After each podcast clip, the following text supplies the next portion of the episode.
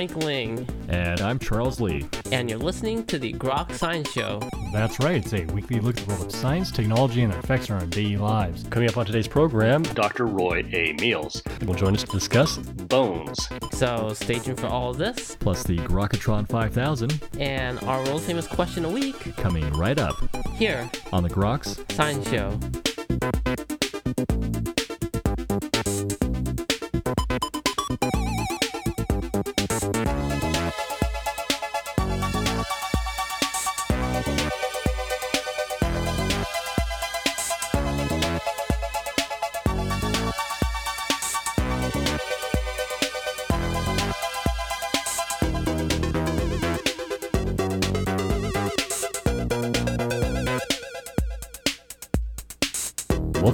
The Groks Science Show. Well, bones.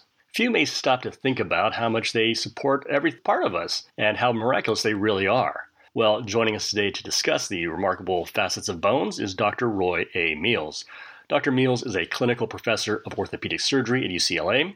He's the author of several medical books, practiced research and taught hand surgery for 40 years, and is president of the American Society for Surgery of the Hand.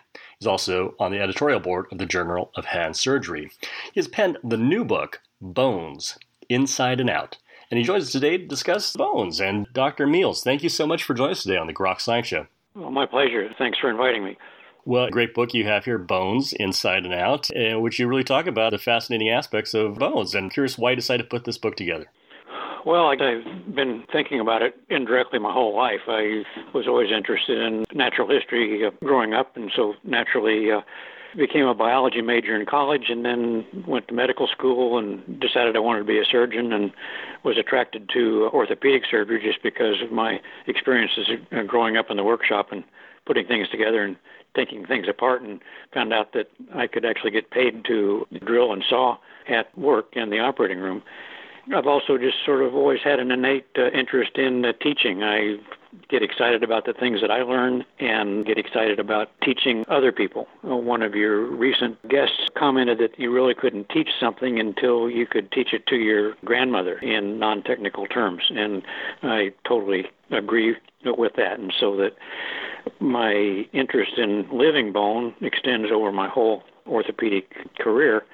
And then, as I realized that there might be a book in this and that I would have fun uh, teaching people not only about bone that's inside of them while it's living, which I call the the section, the first section of the book on concealed bone, but then also bone has a second life after its original owner has uh, finished with it, and that then hinges into paleontology, archaeology, even fine art and popular culture. And so the second part of the book is called Bone Revealed.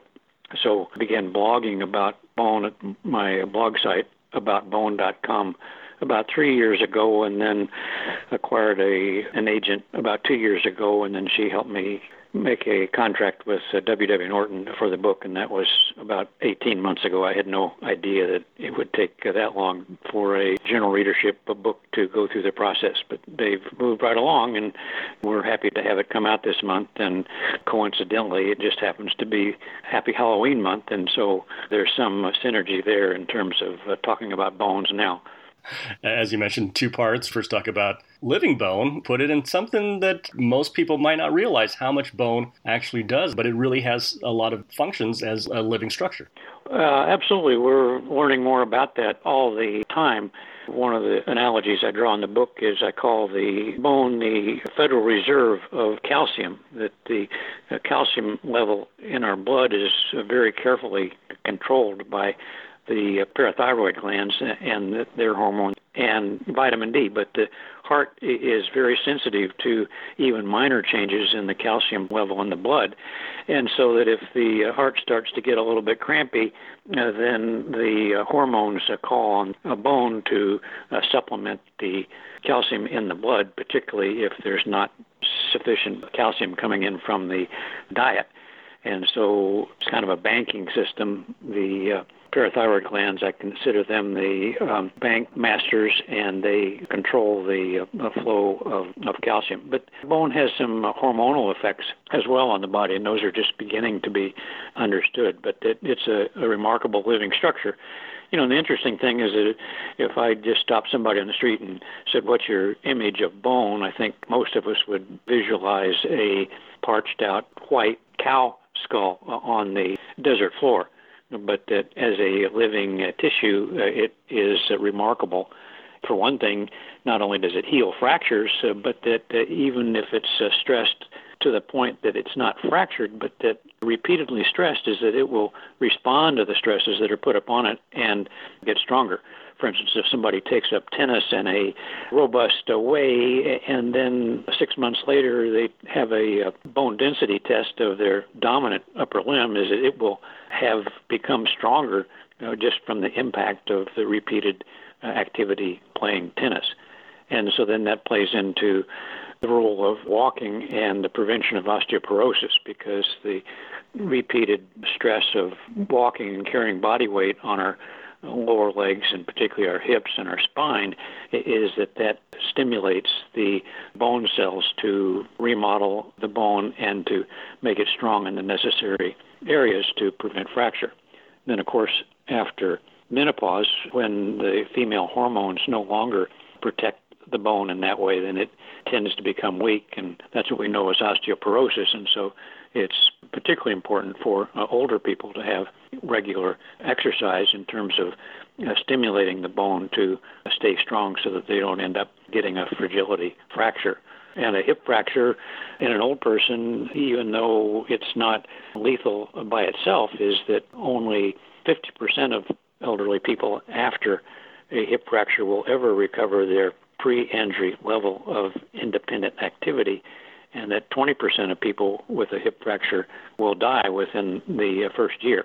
Not from the hip fracture itself, of course, but from general debilitation, possible pneumonia, urinary tract infections, and things that happen when the people lie down.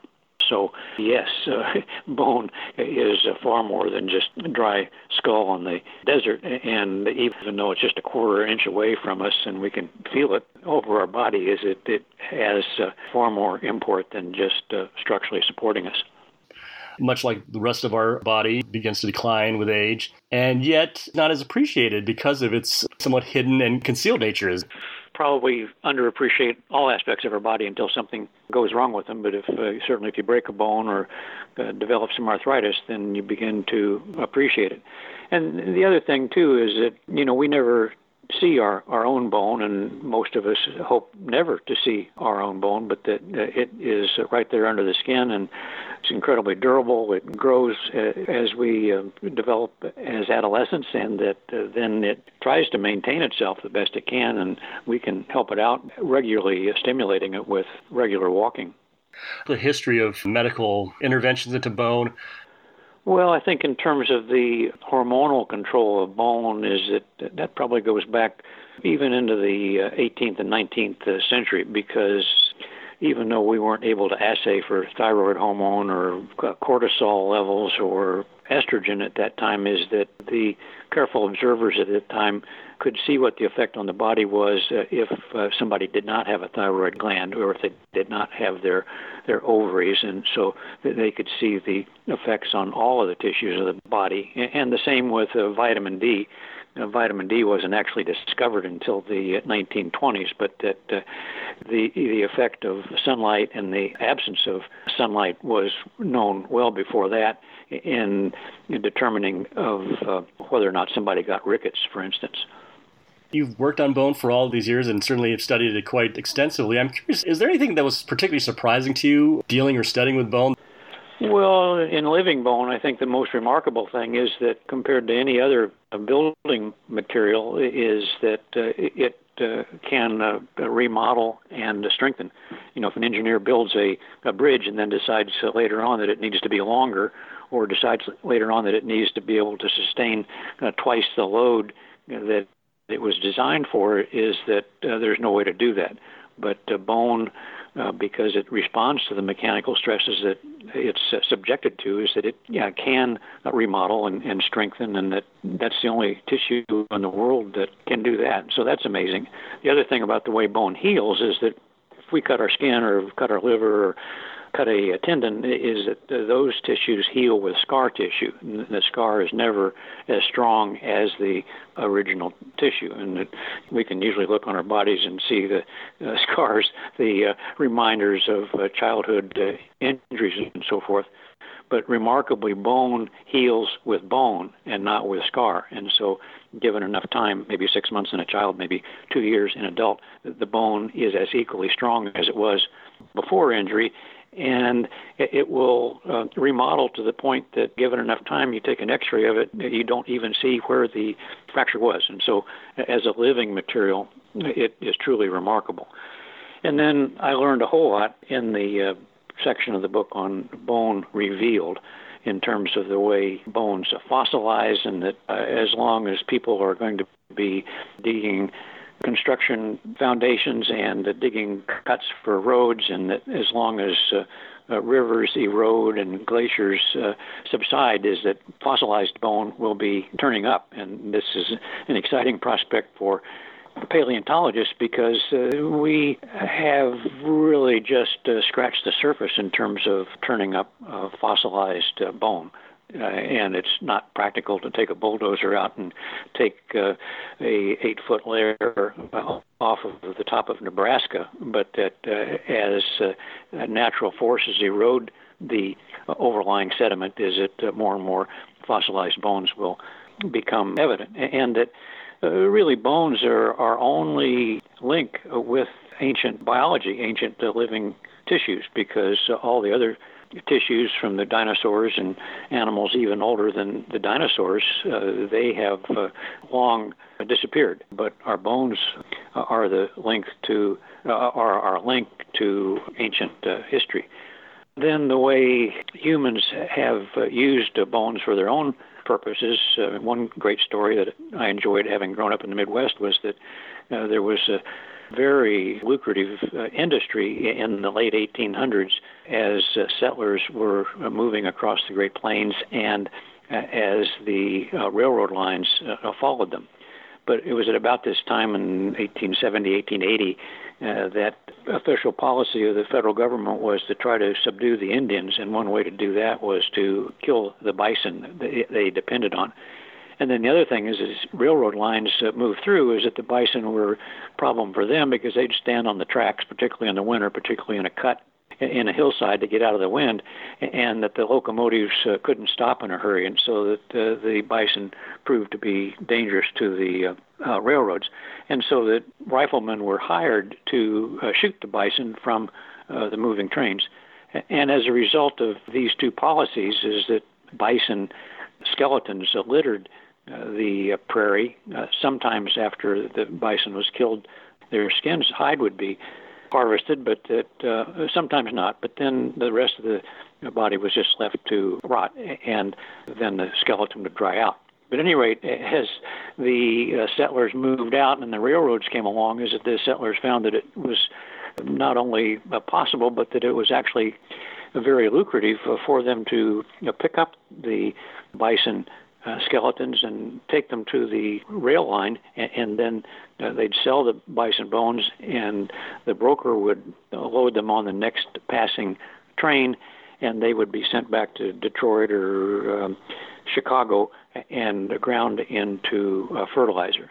Bone has a lot of phosphorus in it, and phosphorus uh, is known to uh, stimulate plant uh, growth and flowering and robustness of the stems and so forth. So it's uh, been a very uh, popular uh, source of very useful fertilizer. So this was an industry that at the time was worth $40 million, which in today's dollars is worth about a billion dollars, and it lasted about 20 years. And it, first of all, it expanded across a belt of Kansas and Nebraska, where uh, the rail line was going. But then, as additional uh, rail lines uh, expanded uh, further into Alberta and uh, Saskatchewan. But then, once the bones were picked up and uh, weren't building any more rail lines, then this uh, very lucrative industry just uh, died out. and so that was a fun discovery for me brings to mind you mentioned earlier the, the picture of bone as this dried out laying on a dusty sandy floor you know certainly the paintings of Georgia o'keeffe spring instantly to mind. Of course. And uh, you, you know i mean bone really has sort of influenced a lot of you know artistic depiction of humanity. Well yes. I mean you look back as far as albrecht dürer. He uh, has uh, an etching of a uh, human skull. And then going through a more recent history in art is that it seems like a lot of artists uh, uh, painted skulls. Uh, Van Gogh did, Cezanne, uh, Picasso, uh, and uh, I think that they were fascinated with this uh, form. Uh, not so much as a memento of death or the memento of the transience of life as they were by the uh, curved nature of the skull and this very stark contrast of uh, black and white. And so it was a challenge, and they accepted it very well to draw or paint a uh, skull with the three-dimensional representation and the shading, and that uh, some remarkable paintings came come from it. Uh, you mentioned Georgia O'Keeffe, and certainly she uh, lived in the Southwest and uh, used uh, bone as the uh, motif for a lot of her paintings. I think the epitome of use of bone uh, should go to Henry Moore. Uh, he moved out of London during World War II because his flat was uh, bombed out, and he moved to the country on what had previously been a pig farm. And he would walk around the farm, and as artists do, they pick up interesting objects uh, to then take into their studio to stimulate their creativity. And so uh, he had access to a lot of pig bones, and particularly the, the vertebra.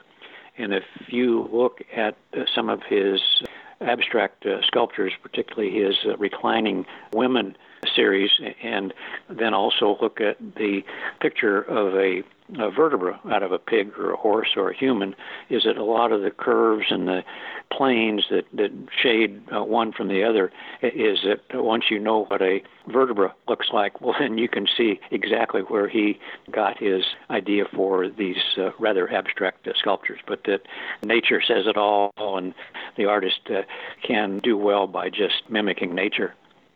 What would you like people to take from the book, and what's sort of the future of bone in medicine? Well, I make the point that bone is the world's best building material. It always has been, and it always will be, and that I suspect that you know, having compared a bone in vertebrate animals to the other successful skeletal support systems, for instance, uh, calcium external shells on clams and snails, or uh, chitin external uh, skeletons on uh, insects and spiders, they all have their merits, but that uh, certainly there's been a long and healthy history of uh, bone. And I suspect that when we uh, contact extraterrestrial, that uh, in fact they will have skeletons of bone for the same reasons that it's been so successful for us and amphibians and snakes and birds and every other sort of vertebrate fish, every other sort of vertebrate animal. And in terms of uh, humans, is yeah, there's a lot of work going on in terms of uh, artificial bone and uh, growth factors used to stimulate bone growth in you know, difficult to heal fractures, and they're using this uh, growth uh, factor in spinal fusions now to accelerate uh, spinal fusions and make them more successful. Uh, a lot of work going on, a lot of innovation in plates and screws, and with 3D printing and making uh, custom bone implants and uh, custom uh, plates and screws to uh, secure fractures and uh, surgical fixations of uh, bone. So it, there's a very exciting future for it. We may come along with a new imaging technique. Nobody ever really thought about CT scanning or MRI scanning until they came along, and so uh, I have to keep a very open mind about new imaging technique come along that would even give us a better understanding of bone without actually opening our bodies up and looking at it. Well, we were just talking with Dr. Roy Meals. He is the author of the new book, Bones Inside and Out. And Dr. Meals, thank you so much for joining us today on the Grok Science Show. Uh, thank you. It was my pleasure. Thanks for inviting me. And that's all for this week's edition of the Grok Science Show. Make sure you tune in next week for more from the world of science and technology. If you'd like to contact us here, you can email us at science at groks.net. For Grok Science, I'm Frank Ling. And I'm Charles Lee. Make sure you also see us on the web at www.groks.net. Have a great afternoon and keep on grokking.